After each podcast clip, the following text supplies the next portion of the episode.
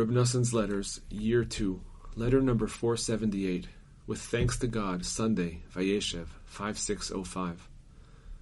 My dear beloved son, you are receiving the watch. Try to have it repaired immediately, so that it will be returned to me today by the bearer of this letter. May God shine the light of the holiness of the approaching Holy Hanukkah upon us, and by His kindness may He send His light and His truth. Let us be happy and rejoice in His salvation. You are also receiving letters from Tcherin, which you should deliver to the appropriate people. I have conveyed additional information to the bearer of this letter. The words of your father, waiting to see you soon in joy. Nasan of Breslov. Greetings to all our comrades with a great love.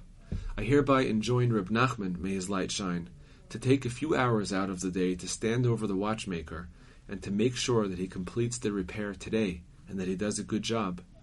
You should also go with him and ask the watchmaker to fix the watch at once. I assume that you will handle everything in the best possible way, since you know how much I need the watch all the time. Nasan, the same. Publisher's Note Following are several undated letters printed in earlier versions of the Alim LeTerufah. Compiler's Note This addendum was found in Reb Noson's handwriting. The beginning and the end of it are missing.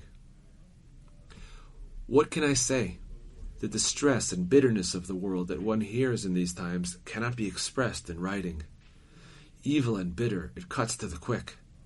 Every single person is full of suffering and distress, and no one has any idea what to do. But not a single one of us wants to take up the craft of our ancestors and cry out to God. For because of our many sins, the bitterness and suffering have become so overwhelming, God forbid, that people cannot even cry out to God. May God, on His own, in His abundant compassion, just take pity on us and open our eyes, rejoice our hearts, and bring us back to Him in perfect repentance, so that we will all merit to see the coming of the Redeemer speedily in our times. Amen. May it be His will.